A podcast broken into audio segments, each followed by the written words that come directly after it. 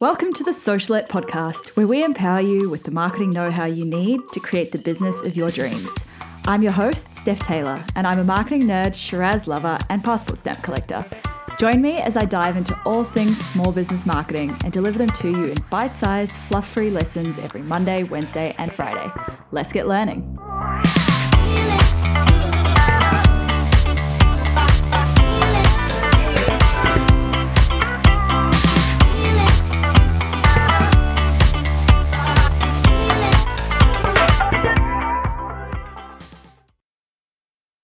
Welcome back to the Socialette podcast. This is episode 62, and today I'm looking at what kind of content marketing is best for your business. There are so many different types of content out there.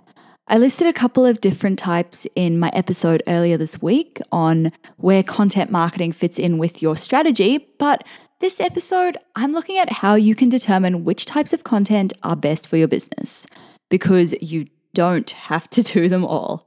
In fact, I don't want you to do them all. If you do them all, you'll only burn yourself out and wind up doing nothing at all.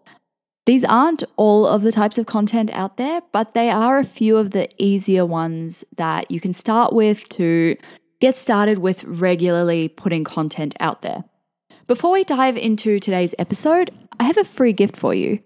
My free cheat sheet, 50 Ways to Promote Your Content, is packed full of ideas on how to get your content in front of new audiences so that you can start growing your email list and your following and then nurture these people into paying customers or clients.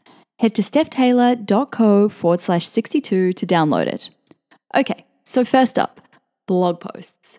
Blog posts are kind of the default content type that business owners turn to. Everyone says you should be blogging, and so most business owners do. Except the problem is, they tend to write a few posts and then leave their blog looking neglected and sad. The key theme you'll see in today's episode is that whatever you choose to do, you need to do it consistently and it needs to be aligned with your strategy. So there's no point blogging about, say, crystals when you sell car tires. The benefits of blogging are mainly around SEO. And like that's a whole series of podcast episodes in itself. So I'm not going to dig too deeply into it today. But basically, blogging helps you get found by Google. But you need to think about what your ideal customer or client will be searching for. What do they need help with? I'm going to share a podcast episode next week on how to write, edit, and publish a blog post in under an hour. So stay tuned for that and hit subscribe so you don't miss it. Next up is video content.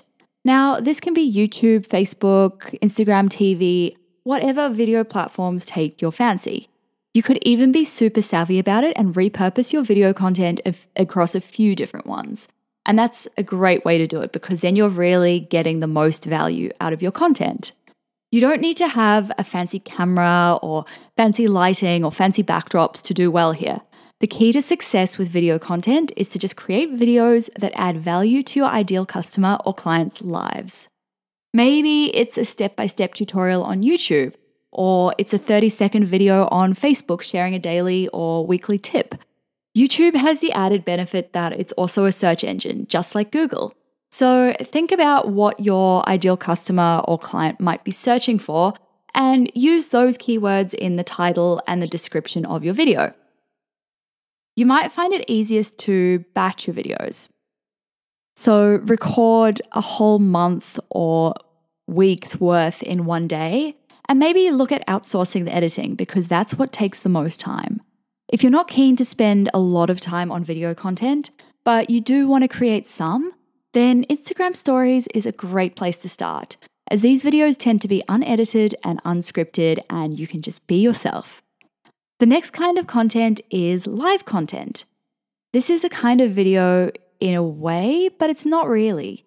Maybe you really enjoy the thrill of Instagram or Facebook lives and you can commit to doing these regularly, whether it's once a month, once a fortnight, once a week, whatever it is. If you can do it, I totally recommend it. They tend to get a lot of views and a lot of engagement. But for many, it's a huge mental hurdle it took me so long to build my confidence up to go live. I mean, like, imagine if I stuffed up in front of all the viewers. And you know what? I did stuff up a bit, but the world didn't end. It takes a lot less preparation than normal video content. It allows your audience to interact and you don't need to edit it. So it's a great alternative to normal video content. And then last on the list is podcast episodes. I might be a bit biased, but I think podcasts are kind of the best thing since sliced bread. Like, seriously, the best. People can listen to them while they're commuting, driving, walking, wherever. They do take a fair bit of commitment though, and consistency is the key to successful podcasts. If you promise your listeners a new episode every Tuesday, you'd better deliver it. One of the good things about podcasts is that they can be repurposed into blog posts. So simply get the episode transcribed and then edit it a bit for legibility. Then publish it, and voila, you can reap the SEO benefits. If you don't want to commit to a regular podcast show, you could look into an app like Anchor, where people host small, sort of impromptu kind of shows, and you can get callers to even dial in. Okay, so these have been the four most popular types of content that you can consistently create, and to some extent, you can automate the creation bit a little bit, mostly the, the scheduling and the publishing. Next episode, I'm going to look at how you can get started with creating content if you think you aren't creative. Make sure you hit subscribe so you don't miss this. Also, make sure you head to stephtaylor.co forward slash 62 so that you can download my free cheat sheet 50 ways to promote your content. And if you haven't left a rating and a review in iTunes or Apple Podcasts yet, would you please take a second and do one? It means a lot to me if you do. Thanks so much for listening. See you next time.